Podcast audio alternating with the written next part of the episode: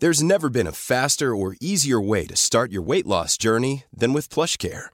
PlushCare accepts most insurance plans and gives you online access to board-certified physicians who can prescribe FDA-approved weight loss medications like Wigovi and Zepbound for those who qualify.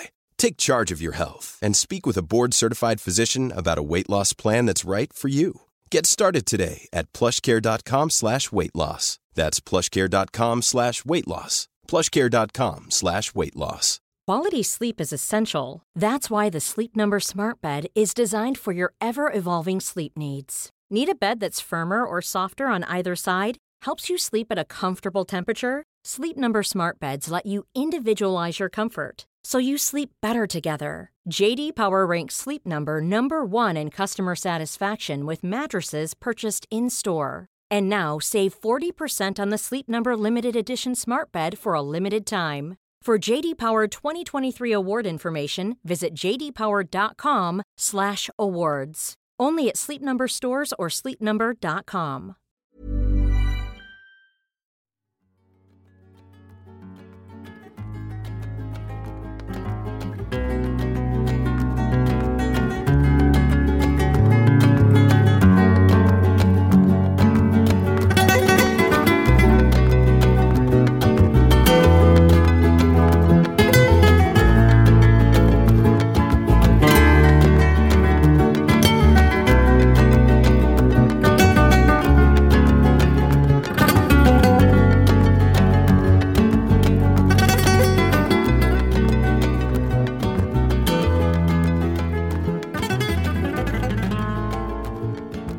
har jag äran att hälsa er hjärtligt välkomna till Sektpodden. Eh, Jag heter Emma Genbeck eh, och har Sektpodden tillsammans med Rigmor Robert. Vill du presentera dig Rigmor?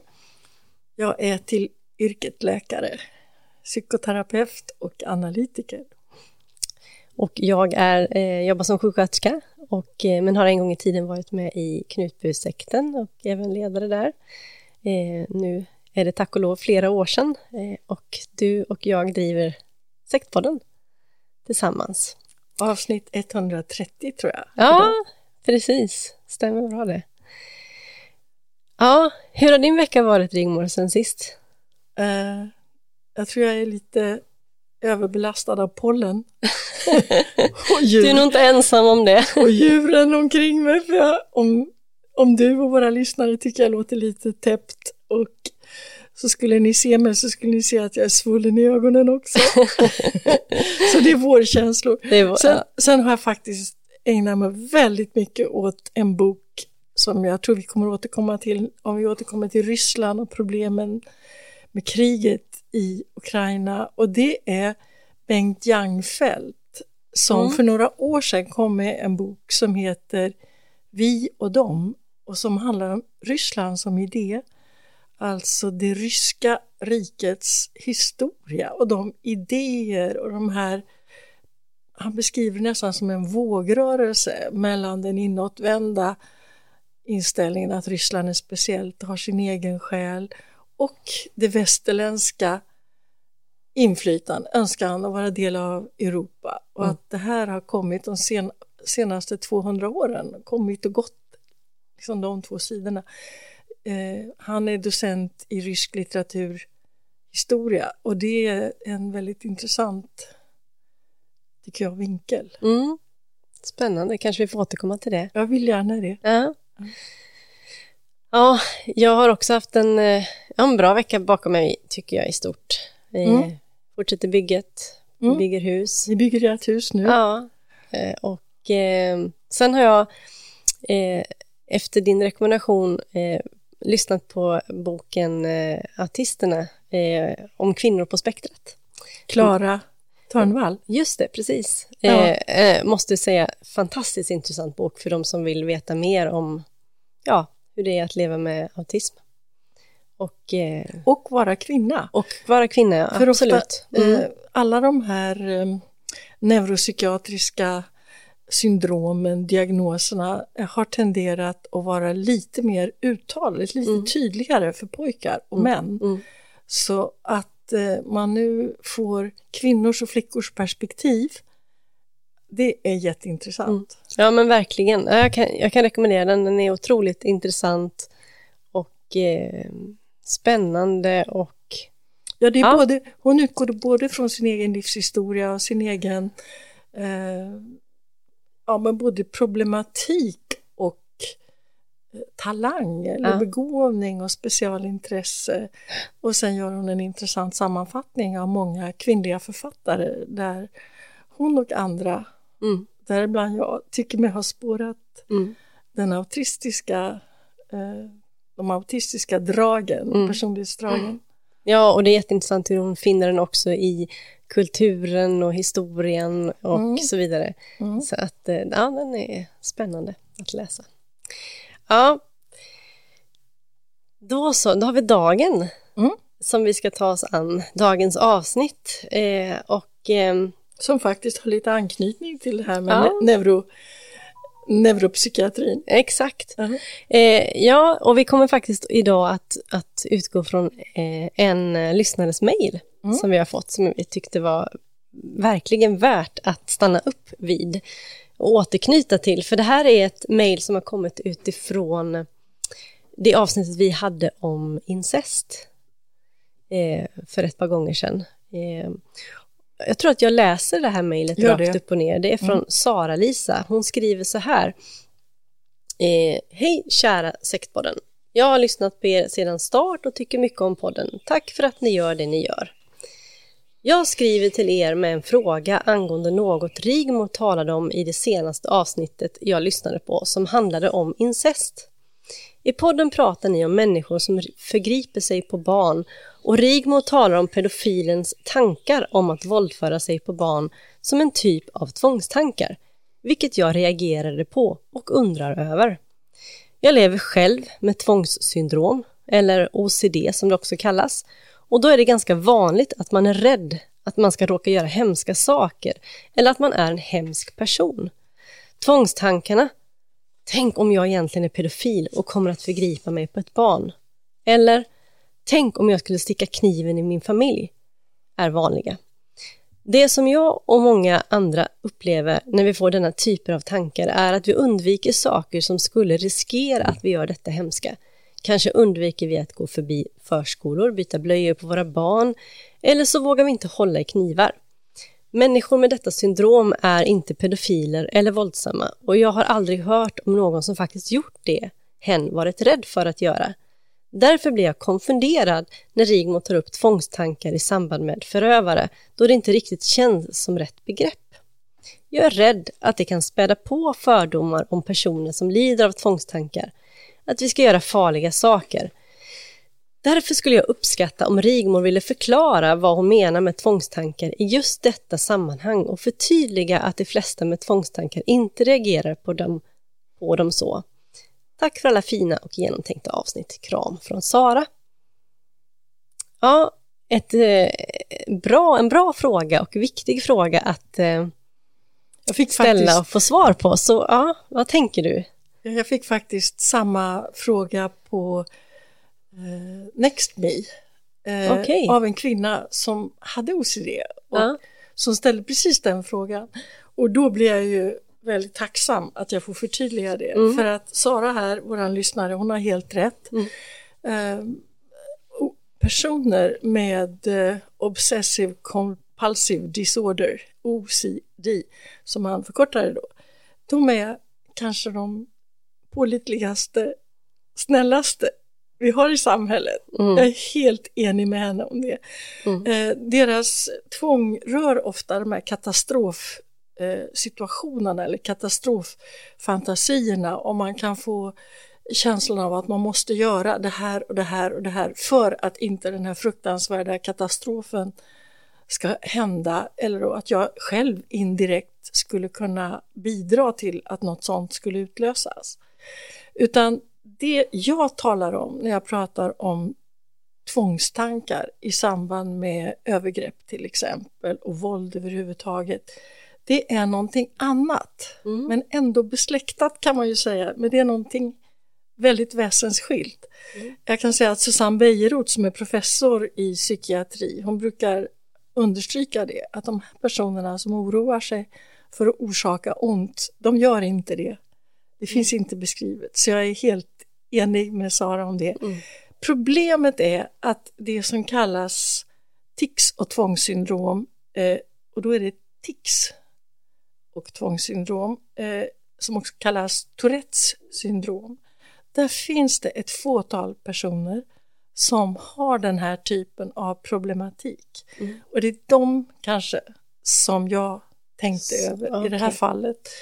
Eh, och, Så OCD och Tourettes, det är två olika typer av tvång. Kan man säga så? Ja, men ändå inte. För bland de som har Tourette så har ungefär hälften också OCD.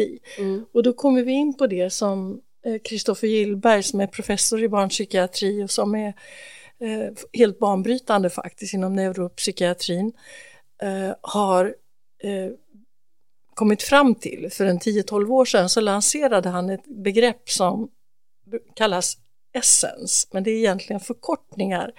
Så Essence står för Early Symptomatic Syndromes Eliciting Neurodevelopmental Clinical Examinations. Alltså det blir första bokstäverna som Mm. blir det Essence, men det betyder alltså tidiga eh, syndrom med symptom som motiverar kliniska utvecklingsneurologiska utredningar eller undersökningar. Så Mm. att Tidiga som är tidiga i ålder, alltså tidiga i Ja. unga år. Mm. i unga år. Och, Mm. och anledningen till att man har skapat det begreppet det är att vi under de här senaste årtiondena, sedan 1980, 90-talet, när den här förståelsen kom, att det här rör sig om eh, Eh, hjärnans olika sätt att fungera på olika personer och att man kan ha en sån här speciell läggning väldigt tidigt i livet. Då har det visat sig att många har, som det kallas, komorbiditet eller flera diagnoser. Man kan ha autismspektrumsyndrom och samtidigt kan man ha ADHD, Mm eh, uppmärksamhet, hyperaktivitet, men också Tourettes syndrom, då tics och tvångssyndrom eller OCD. Så att alla de här olika typerna, de om du tänker ett moln som liksom kan gå över i varandra lite Mm. grann. Och det visar sig också att många av de här eh, egenheterna är ärftliga anlag. Och då är det inte så att eh, om du eller jag har autism så om anlaget går vidare så får vårt barn samma variant. Utan då kan barnet få ett, ett annat sånt här neuro eh, Ah. atypiskt Mm, Eh, drag. Mm. Och sen tänker jag mig att det här är som en, om du tänker normalfördelningen i befolkningen, Mm. Så kanske det finns ett litet fåtal som ligger alldeles mitt i centrum och är alldeles mest normala i alla tänkbara varianter, psykiska kognitiva varianter. Mm. Men att de flesta människor har en liten släng av det ena eller andra Mm. och av det ena åt ena eller åt andra hållet. Mm. Det ena eller andra hållet, vad, vad, vad har vi för håll då? Det ena eller du? andra diagnoshållet. Ja. Och Så vad är det för ut- diagnoser som, som liksom är motpolerna, om man säger så då? Ja, och då menar jag att det inte är motpoler Nej. utan att det är som ett moln Mm. där, där de här kan flyta i varandra lite olika. Mm. Har det visat. För, förr trodde man ju kanske att autism ligger åt ett håll Mm. och dess motsats är ADHD. För Mm. att en person med autism, spektrumvarianter, den, den är mer inåtvänd, kanske förtänksam, eh, tä- tänker sig för, som ungefär Klara eh, där i boken beskriver hur det har varit för henne. Mm. Medan en person med ADHD är väldigt impulsdriven och på det sättet utåtriktad och så. Men eh, man kan, det här kan liksom gå i varann på andra sätt än man förstod. Och Mm. Det gör det hela ännu mer intressant tycker jag. Mm. Känner du igen dig åt något i det här hållet? Har du tänkt över det någon gång? Ja, men jag är nog ganska, jag, jag tycker inte att jag hittar så jättemycket åt något håll. Jag kanske är en av de här som är tråkigt i mitten. Inte tråkigt, men jag, ja, men jag, jag skulle faktiskt bekräfta det. det Du tycker jag, det? Ja, jag har inte heller sett några egenheter.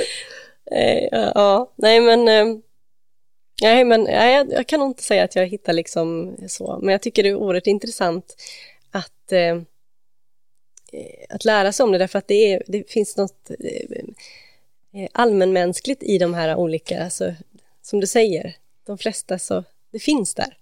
Och det kan göra att vi, att vi kan förstå varandra bättre, tänker jag framför allt, eh, i bemötande och förståelse och, och så vidare, och igenkänning. Tror, jag, tror du jag har några egenheter åt det här hållet? ja, det tror jag. det vet jag, höll jag på att säga. Ja, men det... ja. Hur uppfattar du det, menar du? Vad, vad är det du uppfattar som udda på hos mig? Ska, jag, ja, gör det. ska vi ta det här? Ja, men absolut. Nej, men alltså jag uppfattar ju dig som... Eh, ja, men du har dina egenheter, du behöver ha saker på ett visst sätt i vissa lägen. Eh, och eh, lite ja, autistiskt fyrkantiga kanske i vissa so saker. Och sen så uppfattar jag dig som lite, och det har vi pratat om, en tourettisk, att det finns ibland, du kan liksom inte låta bli i vissa lägen. Eh, men jag skulle ju säga att du har det, att det har varit, tänker jag, någonting som har varit positivt. Eh, det är inte alltid det uppfattas, eller både för omvärlden och för den själv, att det är positivt, men eh, jag tror att du har något rättspatos som ligger i botten som gör att du inte riktigt kan, vare sig du får, får skit av det eller inte, så måste du säga det som, är, som du uppfattar som rätt. Jag vet inte, vad tycker du? Tycker du att jag... Eh, det var ju roligt att få en diagnos, jag är nog rätt. Här autistiska dragen var ju kul att Det var en väldigt, väldigt eh, enkel diagnos i så fall. Diagnosförklaring. Ja. Det är nog så att en, när man jobbar ihop, eh, låter som en som jag tycker du är en duktig sjuksköterska. Ja. Och då hanterar man inte bara patienter utan även läkarna som Absolut. har sina, ofta sina specialintressen. Mm. Nej, men det är, ju, det är ju faktiskt så att mm. jag, är, jag har känt igen mig väldigt mycket när det gäller de jag kan känna igen mig faktiskt i det ADHD-mässiga också mm. och jag kan känna igen mig i det autistiska eh, trivs, har trivts väldigt bra och gjort att jag har lätt att kommunicera tror jag, med personer med den egenheten. Men jag känner igen mig själv i det tourettiska mm. så pass mycket att jag har plöjt mycket litteratur. Och, eh, och då har vi ju då den här klassiska boken som Kristoffer Gillberg skrev den har jag här. Det hoppar och det rycker i kroppen och själen om Tourettes syndromet och andra till, tillstånd med tics hos barn, ungdomar och vuxna. Mm. Jag ska säga det, jag har inte direkt, direkt några tics utan jag har det liksom i min, jag känner igen det i min hjärnas sätt att fungera. Mm. Eh, den här boken kom 1999 så det är drygt 20 år. Men jag vet att han skriver där någonstans att det var det sista utav de här neuroatypierna som han lärde sig förstå. Så att eh, det är ett ganska nytt, ändå nyutforskat tillstånd. Mm. Och jag har ju tyckt det var väldigt intressant att läsa de självbiografiska berättelserna. Vi har en eh, svensk som har skrivit om sig själv och han hette, jag tror den boken är ungefär lika gammal, eh, han heter Ulrik Eriksson. Mm eh, vild källa. Eh, de här vilda källorna pratar man om när det gäller oljefyndigheter. Att plötsligt så säger det pang och så kommer det upp en vild källa ungefär som en geyser i, mm. av vatten i, på Island. Mm. Och han uppfattar sina tics och tvång lite grann som vilda källor som oförutsebart sprutar upp liksom. Ja, ja. så kom olika mm. typer av inre men också beteendemässiga utbrott. Mm, mm. Ja men det är ju alltid intressant att höra självbiografiska berättelser om människor som själva lever i det, för då får man ju inifrån perspektivet tänker jag. Mm. Eh, jag skrev faktiskt en mm. artikel i Dagens Nyheter för många år sedan nu, men jag tror den ligger kvar på nätet, eh, i Dagens Nyheter om eh, att Sture Bergvall eh, jag ville förstå de här tidiga övergreppsbeteendena som han faktiskt hade begått. Mm. Eh, bland annat på ett barn i sjukhusmiljön där han direkt sprang och anmälde sig själv eh, i rädsla vad som hade hänt. Och det här gjorde att jag eh, tyckte mig kunna förstå hur en ung människa med tics och tvång och det, därför är det så otroligt viktigt att vi idag förstår just det här syndromet. Eh, därför att en del av de här barnen, de får eh, alltså överkomplexa tics kallar man det för. Man kan börja den ändan, enkla tics, ja men det är att man harklar sig, hostar eller grymtar till som en liten egenhet. Mm. Eller enkla motoriska eh, tics, då är det liksom en viss eh, muskelgrupp som är att man, mm. rycker, man rycker på axeln eller man gör något med Blinka med ögonen. Ja, kniper ja. med ögonen eller Klassiskt. någonting sånt. Mm. Och sen finns det det vi kallar sammansatta eller komplexa tics. Och då kan man ha som ett helt rörelsemönster. Det enklaste exemplet är kanske bara att man har sån här lite ormlik rörelse på, längs ryggen och nacken som påminner faktiskt om när eh, man, om man vid Parkinsons sjukdom har eh, dopaminbehandling så kan man få en överrörlighet som ja, så det, det gör mm. att man förstår att det kan handla om hos, hos ja, de här personerna också om en eh, signalsubstanser i hjärnan som laddar ur på ett lite ovanligt sätt. Mm. Mm. Men det, det, problematiska som gjorde att jag hade berörde detta när det gällde övergrepp, incest mm, och ja, övergrepp mot barn. Um, det är ju då att när sexualiteten är inbegripen i de här komplexa tics, tvångs, då det tics, tvångstankar och beteenden. Mm. Och det var det som jag försökte belysa när jag sa att de här personerna känner mm. och brottas med det här inom sig. Mm. Och då hamnar vi ju mer åt det tourettiska än OCD. Helt åt det mm. tourettiska hållet i så Helt. fall. Men det är inte mm. heller riktigt sant att säga att de har Tourettes syndrom och Nej. har tics nödvändigt. Men det, men det, är vi det, men det igen, kan förekomma. Ja, ja i det här mm. molnet, i det här molnet så sorterar i alla fall jag in det väldigt eh, nära mm. eh, de, den, mm. den, typen av tvångstankar. Alltså de här, när det gäller pojkar oftast då, eh, det här är lite, Tourettes syndrom är vanligare hos pojkar än hos flickor medan OCD är vanligare hos flickor, kvinnor än hos pojkar, män. Mm. Så det är en liten skillnad där. Um, problemet är till exempel att de här barnen med det. De kan få blottarbeteenden, till exempel gymna, gymnastiken. I Kristoffer Gillbergs bok så avslutar han med ett antal fallbeskrivningar där han låter deras fingerade namn, förnamn börja på A, B, C, E och så vidare. Mm. Och eh, C där, Cecil, det är en 14-årig pojke som har sådana här komplexa tics med övergreppsbeteenden. Och det här skapar ju ett otroligt obehagligt. De här barnen blir ju, skäms ju över sig själv, kan bli socialt totalt utstötta mm. förstås. Mm. Så att, att föräldrarna, idag informerar man ju föräldrarna och barnen själva och eh, så att man får förståelse för vad det här är och som man kan också förklara för sin omgivning och lärare går också utbildningar idag med de här mm. egenheterna som barn kan ha. Mm. Och eh, det finns ju liksom tekniker idag där man tränar sin självkontroll mot de här impulsgenombrotten. Mm.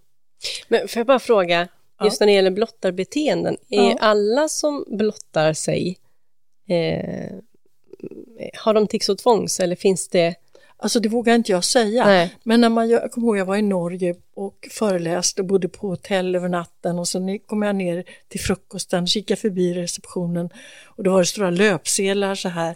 Då hade en lärare på en skola plötsligt blottat sig på, ra på rasten för barnen. Hoppsan. Mm. Ja.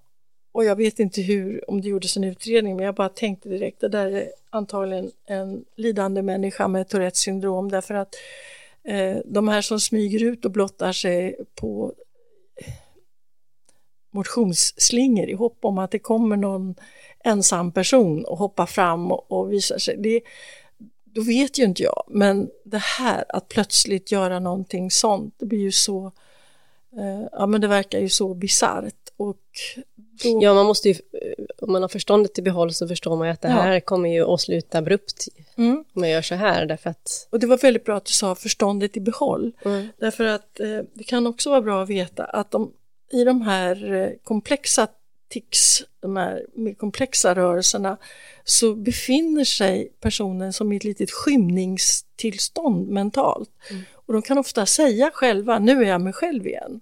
Så man upplever, man upplever också någonting som brukar kallas sensoriska tics, att innan eh, de här motoriska beteendena sätter igång så mm. känner man ungefär, du vet det killar i näsan innan man ska nysa. Mm. Man känner att det börjar killa. Mm.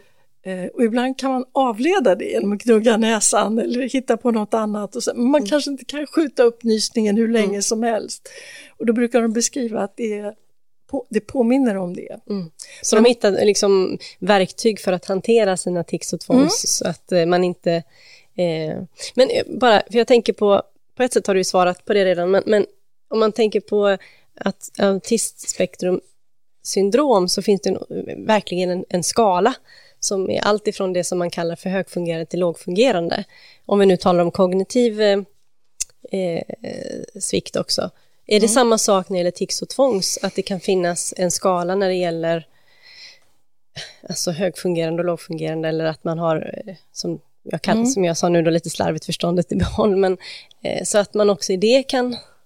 Man brukar inte indela det på det sättet faktiskt, mm. utan eh, ehm, utan det är i så fall en tilläggsdiagnos, det kan ja, jag tänka mig att det finns till, men det är inte på samma sätt som man räknar med vid autism. Mm.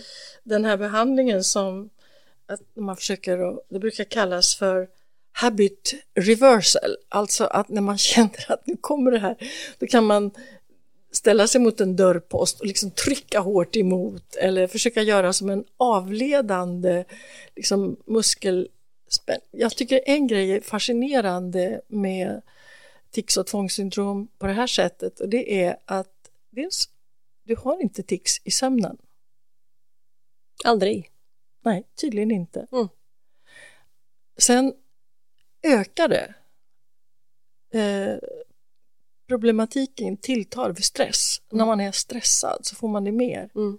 Men även vid avslappning.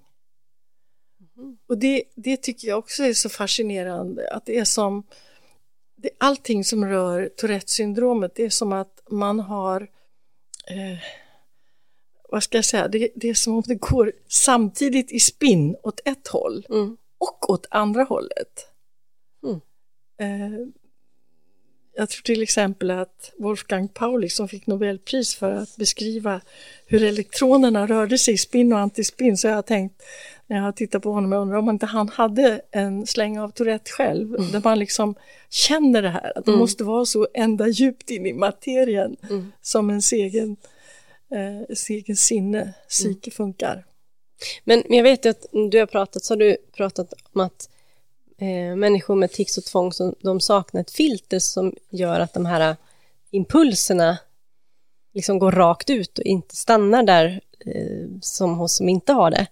Vill du förklara lite mer omkring det? Ja, men det är en hypotes eh, som mm. anses verka vara ganska belagd till och med. Mm. Och det är att just i, eh, i de djupa delarna av mellanhjärnan, talamuskärnorna i den regionen, så saknas det en filterfunktion som gör att impulser då från väldigt, kan man säga, primitiva delar av nervsystemet bara slår igenom och i det här fallet övergreppsbeteenden eh, från sexual, sexualiteten. Men en del av de här personerna har också raseriutbrott, liksom aggressiva utbrott som kommer omotiverat och på ett väldigt skrämmande sätt. There's never been a faster or easier way to start your weight loss journey than with plush care. PlushCare accepts most insurance plans and gives you online access to board-certified physicians who can prescribe FDA-approved weight loss medications like Wigovi and Zepbound for those who qualify. Take charge of your health and speak with a board-certified physician about a weight loss plan that's right for you. Get started today at plushcare.com slash weight loss. That's plushcare.com slash weight loss. plushcare.com slash weight loss. Quality sleep is essential. That's why the Sleep Number Smart Bed is designed for your ever evolving sleep needs. Need a bed that's firmer or softer on either side? Helps you sleep at a comfortable temperature? Sleep Number Smart Beds let you individualize your comfort so you sleep better together. JD Power ranks Sleep Number number 1 in customer satisfaction with mattresses purchased in-store. And now save 40% on the Sleep Number limited edition Smart Bed for a limited time. For JD Power 2023 award information, visit jdpower.com/awards. Only at Sleep Number stores or sleepnumber.com.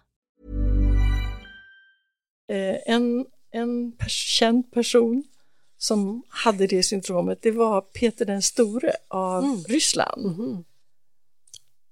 Alltså han levde, apropå... På, apropå, apropå Ryssland då? ja. ja, faktiskt. Apropå Bengt Jangfeldts bok också, för han var ja. ju liksom han han var en stor nydanare. Han ville göra Ryssland mer europeiskt. Mm. Och Moskva som är den traditionella huvudstaden så byggde han en alternativ huvudstad som heter Sankt Petersburg. Och det var en tillfällighet kanske, det var Sankt Peter, det var inte Peter själv som det skulle vara, men namnet påminner om det. Ja. Men han var alltså, han levde 1672 till 1723. Men han hade de här fruktansvärda vredesutbrotten och han mm. hade ju konstiga eh, tvångsmässiga fantasier där han ville se våld och, och avrättningar, mm. obduktioner. Han, eh, han, han, hade också ett, någonting som en del personer, tourettiska personer har, det är det här lite retsamma. Kan inte låta bli att vara retsam. Det, mm. Som var han. Han var retsam mot kyrkan till exempel. Mm. Du vet ju hur det känns när, när någon liksom mm. skändar faktiskt. Mm.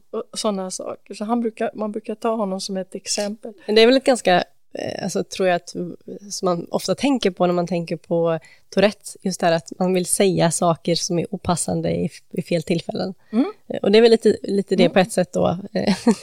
en del, en del ja. personer, det är inte alls alla, men det mm. kanske är 10 procent av dem som har tics och tvång, de har de här eh, verbala ticsen mm. med, eh, med eh, kropp, koprolali som det heter. Alltså man mm. säger fula ord, ofta med sexuell anknytning mm. och det sker ofrivilligt då. Och det är ju, det har ju gett upphov till ja, men skämt, mm, ja, men... Skäm, skämt och skämtprogram ja. och så vidare, för det kan ju bli väldigt bisarrt.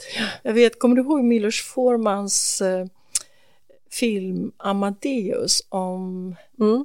Wolfgang mm, mm, Amadeus Mozart, också en 1700-tals men där man menar att Mozart antagligen hade Tourettes syndrom mm. och han är väldigt tydligt att rollgestaltningen är gjord så med de här tokiga skratten och påhitten och, mm. och så samtidigt ser du den här nyskapande förmågan som kan ligga i att man har eh, de här ofiltrerade mm.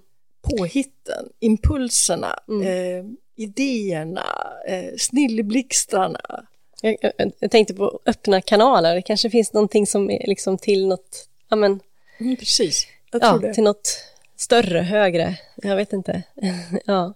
Men får jag bara återgå till Peter den store, det du pratade om där, därför att mm. då tänkte jag på att vi, sist när vi pratade om det här med narcissism och att det är någonting som kan utvecklas när man får, eh, alltså man kommer i en viss position, man får stor eh, makt och, eh, och så vidare. Kan, kan man på samma sätt, jag tänker på Peter, Peter den store som du beskriver här, som då eh, hade de raseriutbrotten och, och, att det liksom var så, ut, så, så, så, stort, eller man kan säga, att det också kan vara när man får position, makt eh, och utrymme, så eskalerar det. Kanske, men jag skulle vilja ja. påstå att det här är så konstitutionellt, så det brukar vara så att det hänger med mm. livet ut. Mm. Mm. Eh, jag skulle inte tro att det är påverkat, men det är en intressant fråga därför att eh, syndromet fick ju sitt namn av en läkare, en fransk läkare, som jobbade med Charcot på La Salpêtrière, den klassiska mm. eh, kliniken i eh, Paris. Han, eh, han hette Georges Gilles de la Tourette. Och han var faktiskt född 1857, det är ju samma år som Freud.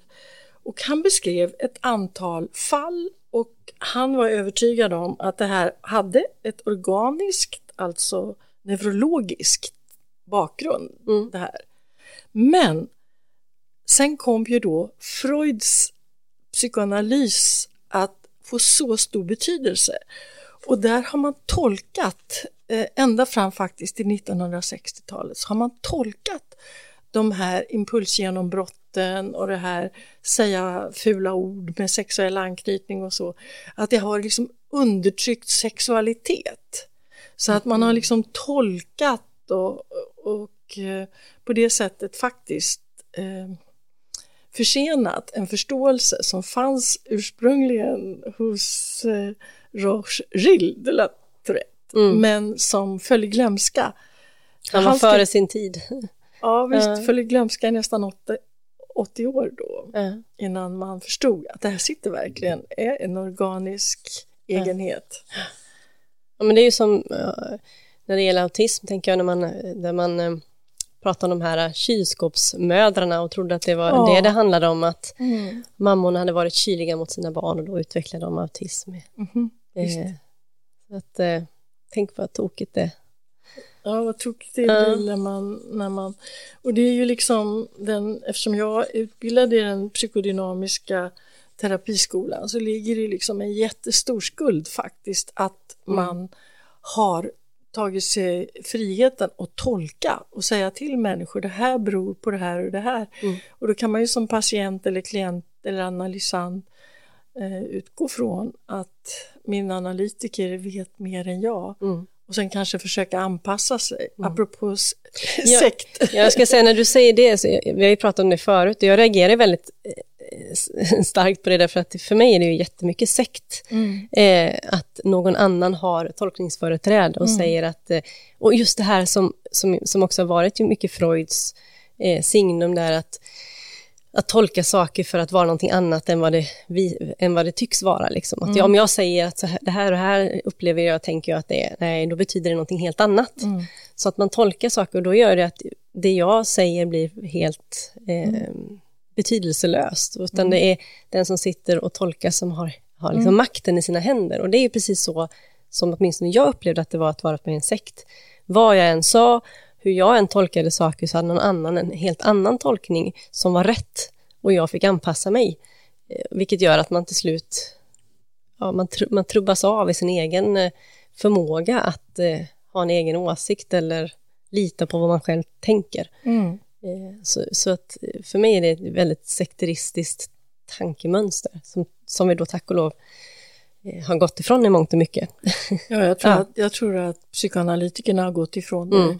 Och eh, det gäller också, men samma problematik gällde verkligen de jungianska analytikerna. Ja. Det fick jag ju helt klart för mig och eh, de skulle tolka eh, och det är ju kanske min tourettiska sida då, att jag kunde inte anpassa mig till det. Så mm. att de, var väl så arga på mig så de knappt ville släppa upp mig till examen fast jag gick där i tre gånger så lång tid som jag borde ja. ha gjort på den här utbildningen. Men, eh, nej, men det, därför att jag menar att utvecklingen inom ett kunskapsfält den går ju framåt genom att man hela tiden testar, stämmer det med verkligheten? Mm.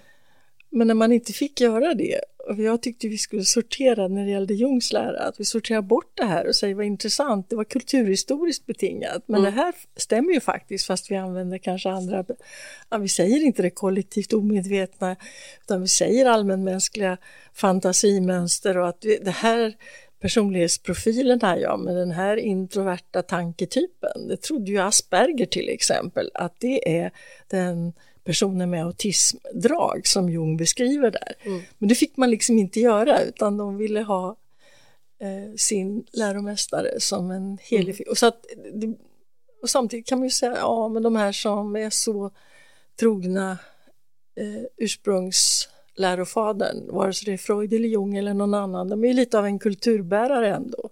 Så mm. det är ganska kul att de finns också, bara inte någon man får illa som. Ja, och nu när vi har det i historien och inte... Så då kan vi ju titta tillbaka och lära oss av det istället. Ja. När vi inte är mitt i det. Och så är det väl med alla Mm. snedsteg. Det, det finns någonting som jag tycker Ja. är så intressant som jag bara har faktiskt sett i engelskspråkig självbiografisk litteratur när det gäller Tourettes syndrom Mm. och som jag tog upp i den här Dagens Nyheter-artikeln om kvickfallet. Det här egendomliga, eh, kan man tycka, beteendet eh, som jag har märkt hos patienter eller medmänniskor. Eh, att man kan få en fixeringsperson. Så tvånget handlar om att man liksom knyter an på ett märkligt och ofrivilligt starkt sätt till en person. Och de beskriver det här själva som att den här känslan av ungefär som en nysning, det här sensoriska tvånget att jag måste åstadkomma det här, det är att få fixeringspersonen att bli, nej, förvånad och sen stolt över sig själv.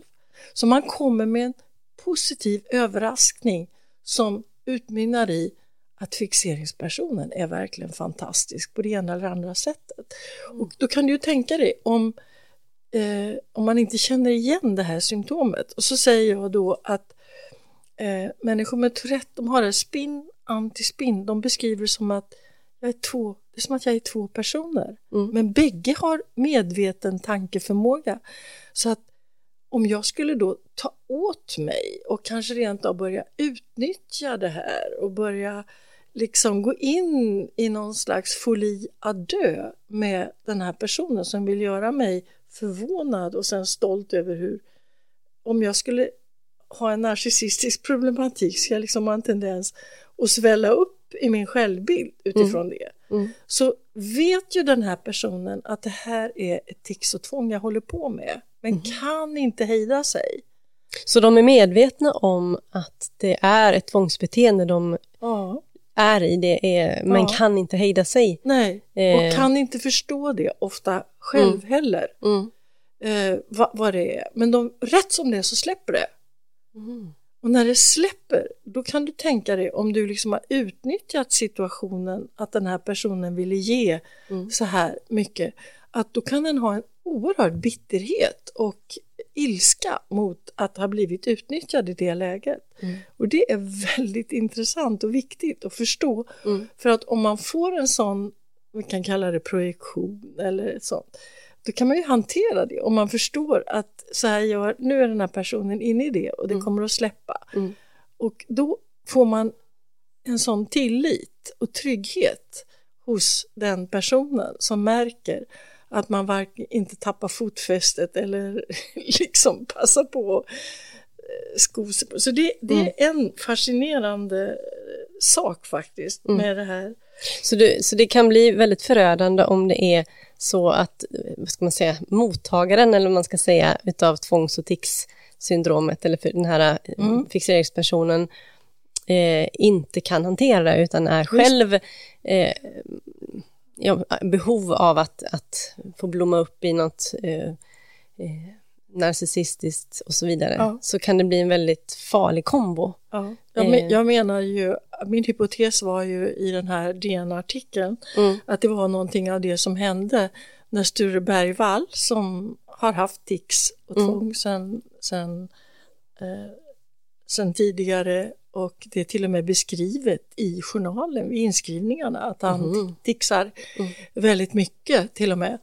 Och eh, när Birgitta Ståhle, hans psykolog, liksom trodde att hon kunde uppdaga brott och brottslingar och mord som poliserna inte hade klarat och hon hade den här fantasin att hon och hennes handledare de skulle bli minst lika berömda eh, för en bok om det här som Freud blev berömd för Vargmannen och sådär. Så att eh, då kan man se hur en instabil, i det här fallet psykoterapeut eller psykolog, rycks med Mm. av Patienten. liksom, suggestion- låter Mm. sig suggereras. Mm. En annan sak som just eh, eh, Ulrik Eriksson beskriver om sig själv, det är den här, han var duktig fotbollsspelare Mm. och han har någonting som kallas split vision. Mhm.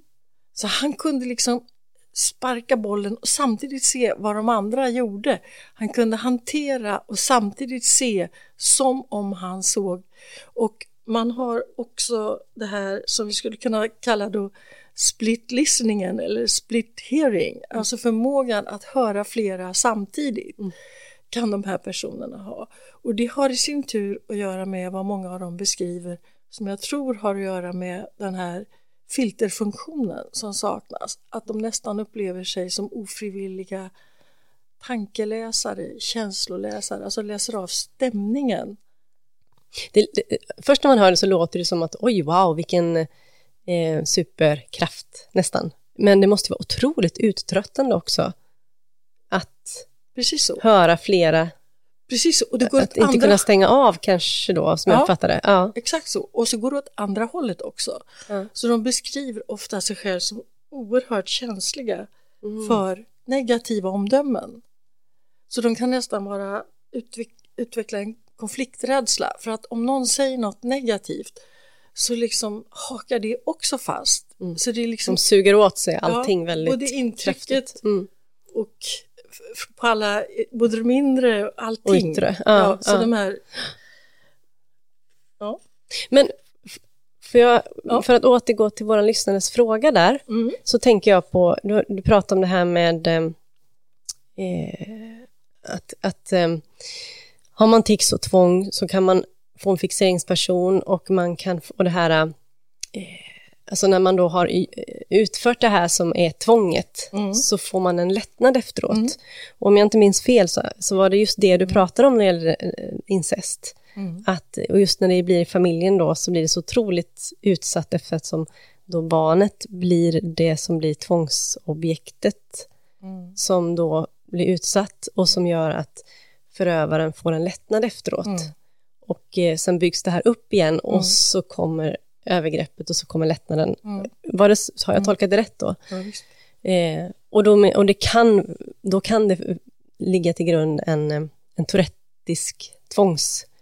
Eh, ja, besläktat i alla fall. Besläkt, besläktat. Vet, ja. vet du, jag har tänkt på en person, jag vet inte om man får säga så, men jag tycker man kan göra det faktiskt, för det är nästan en lindring i så fall, om mm. jag skulle ha rätt. Mm. Och det är den här kulturpersonligheten Jean-Claude Arnault. Mm. Som vi har pratat om, Svenska Akademin. Mm. I Svenska Akademin. Mm. Eh, mm. han gjorde någonting mot en känd författare, Gabriella Håkansson, i andra personers närvaro. Att han gick fram, om jag minns historien rätt, det här har hon beskrivit eh, i intervjuer och så. Och plötsligt så trycker han in sin hand mellan hennes ben mm. och gör en så kallad pussy grab. Mm. Eh, alltså han griper tag i hennes könsdelar. Mm. Det här beteendet kan man se hos personer, vissa personer, det är ovanligt tack och lov, men det kan man se hos personer med Tourette. Och det kallas då kopropraxi. De kan också beröra då sina egna könsdelar men också någon annans könsdelar och det kommer som ett tvång. Det är också beskrivet hur han strök våran kronprinsessa i, i människors närvaro över ryggen och ner emot mm. eh, bakdelen. Mm. Eh, och, eh, och jag lade märke till en gång att eh, hans fru eh, Katarina Frostenson sa, nej men han är sån, det är ingenting att göra åt. Mm. Och då har jag undrat över om det här var liksom att han hade sådana här impulsgenombrott som hon förstod var ofrivilliga mm. och eh, att det kunde ligga, men jag har aldrig jag har inte träffat honom, jag, har inte, jag ställer mm. ingen diagnos. Jag säger bara att det här konstiga beteendet, mm. däremot det han dömdes för kan, det är inte så att jag bortförklarar domen eller så, men att jag tänkte Det kan bara vara en, en, en, en förklaring ja. eller en, ja, som, som du säger, som inte har ju ingenting att göra med mm. hur fel det man gör är. Eh, Ja, men intressant tanke ändå, att eh, det skulle kunna vara... Ja. ja. Och, det kan ju, det, för, och det kan ju förklara det hon säger då, att det finns en förklaring i att hon säger så, Katarina Frostenson, att han är sån. Jag tänkte så i alla fall. Jag ja. tänkte så. Mm. En, en annan sak som jag har lagt märke till hos personer med tics och tvång, det är deras blick. Mm. Mm. Eh, de har ett sätt att liksom, inte alla, men en del av dem, mm. ett sätt liksom titta till som om blicken fastnar och går lite djupare in, i, ungefär som de tittar till väldigt djupt in i ens ögon. Mm. Eh, och då har, har jag märkt att det har ibland blivit missförstått som att den här personen är sträng eller försöker betvinga mig eller något. Men det är i, min, eh, i mitt synsätt i alla fall mm. ett, ett ögontics. Att det liksom stirrar till och fastnar lite grann i det här djup. De tittar lite längre än, än andra. Ja, än det som är gängse normalt i sociala ja. sammanhang. Ja, ja just det. Det kan bli lite obehagligt för den som inte förstår. Mm, en, annan, mm. en annan lite märklig sak det är den här känslan för symmetri mm. som många av dem har. De går igenom, om du ser en person som går igenom en dörrpost eh, eller genom en dörröppning och sen backar ett steg och sen duttar till med bägge fingrarna i bägge sidorna mm. då kan det, det är väldigt ofta ett Tourettes syndrom, symptom. Eh, Likaså om någon kommer fram och tar tag i din krage och liksom rycker till lite i bägge kragsnibbarna. Mm. Får man bara tag i ett kragsnibb så gör de om det för det måste vara kännas, det måste kännas rätt uh. kallas det. Uh. Och när man säger det, det, det, går på olika språk, de uttrycker det på samma sätt. Det måste kännas rätt. Uh. Och det kan vara en liten dudididutt med fingertopparna i en viss rytm och blir det inte riktigt rätt då måste man göra om till det känns rätt. Ja. ja, intressant. Ja, det är det, för det är intressant att det kan vara så ofrivilligt. Mm. Jag, har, jag har ett roligt exempel. Mm. Ska vi eh, avsluta med det roliga exemplet? Känner vi att vi... Kanske? Ja. Du håller det på tiden. Ja, jo men där, vi, vi är någonstans där vid ja. sluttampen nämligen. Så det, ja. Men ett exempel på slutet är jo, kul. Jo, men mm. en, en Tourette-kändis mm. som vi har, det är Pelle Sandstrack. Mm. Han kommer från Norge, han bor numera i Sverige och senast jag såg något reportage eller intervju då var han gift i Östergötland och eh, hade familj där. Men han har skrivit om sin uppväxt med Tourettes syndrom och hur han blev missförstådd och hur tvånget ledde fram till en fullständig social misär faktiskt. Mm. Han hade också OCD att han gjorde som barn vissa ritualer för att inte flygplanen skulle krascha och då hade det varit hans fel och sådana saker. Pelle Sandstrack eh, han är väl förtrogen med sin egenhet så att han har föreläst och eh, då var det så att han och jag föreläste på samma konferens på Salgrenska sjukhuset i Göteborg av alla ställen. Mm. Så jag hade en grupp eh, ena dagen och så såg jag Pelle Sandstrack skulle ha nästa dag. Så då tänkte jag nu vill jag verkligen höra på honom och, mm. se, och se hur han är i verkligheten. Och jag hade läst hans båda böcker då, som han hade skrivit på den tiden. Och eh, så satte jag mig långt fram, jag sätter mig gärna långt fram när helst jag är på en föreläsning. Jag tycker jag ser bättre men jag känner också in, jag får mer information tycker jag från föreläsaren. Så jag satt på första bänk, rätt så mycket i mitten. Var där i god tid salen var fullsatt. Han var verkligen en lysande föreläsare. Han började med att knapra kanelstänger. Jaha. Ja, förklarade han att det, det, han gjorde det för det hjälpte honom att koncentrera sig. Och så berättade han att han hade börjat dansa flamenco.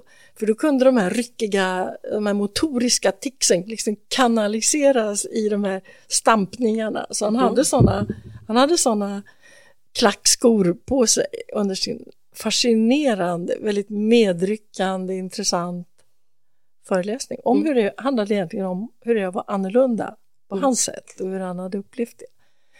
Och så såg jag mitt i föreläsandet att han började få tics, för jag såg att han gjorde sådana här avledande såna här reversal, habit reversal manövrar, att han stod och tryckte lite med överarmen och skuldran mot väggen, så då förstod jag det, nu försöker han och hoppas att han att det inte ska bli ett impulsgenombrott. Men rätt som det var kom det. Jaså? Mm. Med de här smällande klackarna så tog han ett par skutt rakt fram till mig och greppade mina örsnibbar. Så han liksom gnuggade, gnuggade mina örs, örsnibbar ja. och sen skuttade han tillbaka. Och jag, jag såg liksom... Hur chockad blev du då? Inte ett dugg. Inte ett dugg? Nej, jag visste ju att Du var liksom förberedd för du hade sett att det kom eller?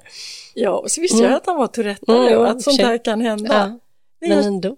Ja. men jag kände mig jättehedrad Mm. att han hade fått en, en sån. Men jag ska säga det till dig att de där gnuggningarna på mina örsnibbar, det var, det var verkligen konstigt för jag kände dem i flera veckor efteråt. Jag vet inte vad. Och det var just symmetriskt, det var bägge två. Di, di, di, di, di.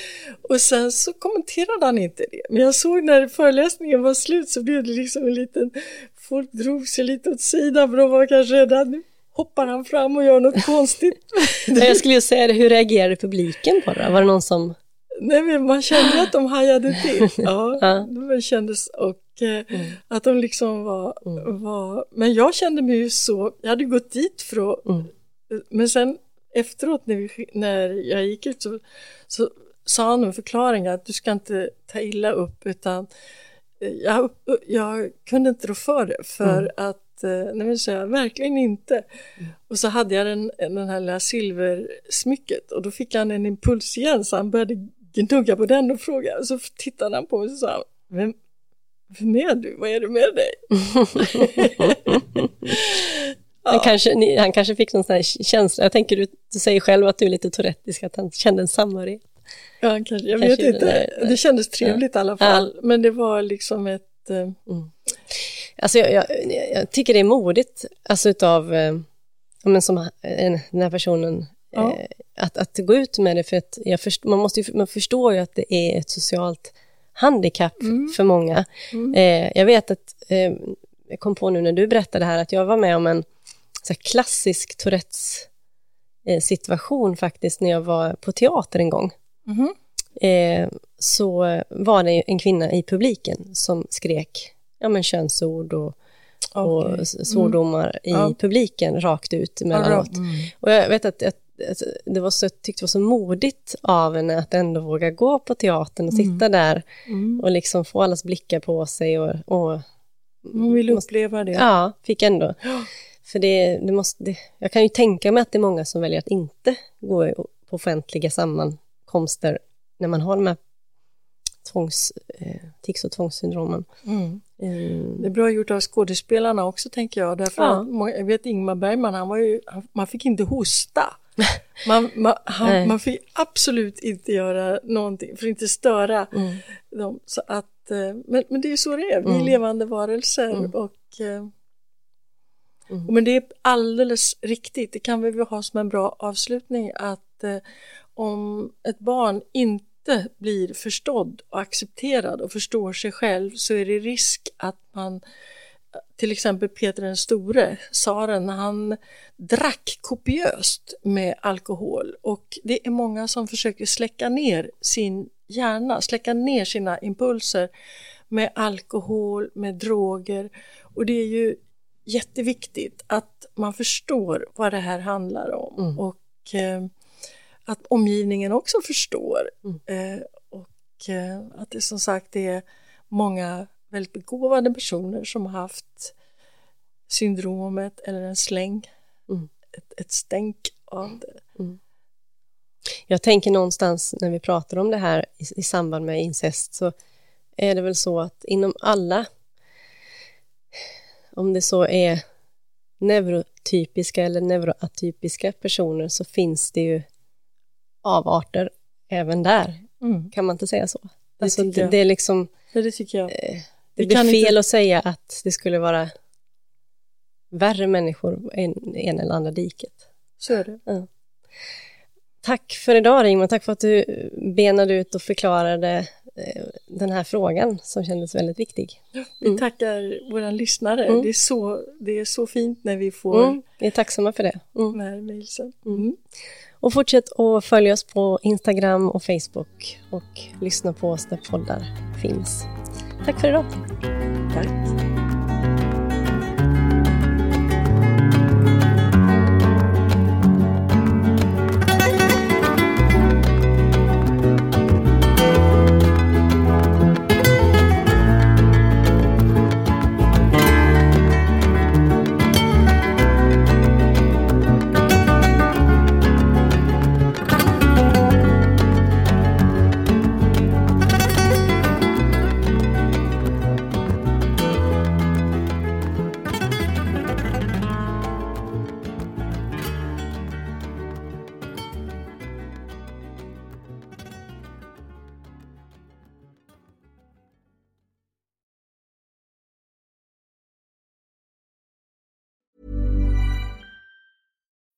When you need mealtime inspiration, it's worth shopping Kroger, where you'll find over 30,000 mouthwatering choices that excite your inner foodie. And no matter what tasty choice you make, you'll enjoy our everyday low prices, plus extra ways to save, like digital coupons worth over $600 each week. You can also save up to $1 off per gallon at the pump with fuel points. More savings and more inspiring flavors make shopping Kroger worth it every time. Kroger, fresh for everyone. Fuel restrictions apply.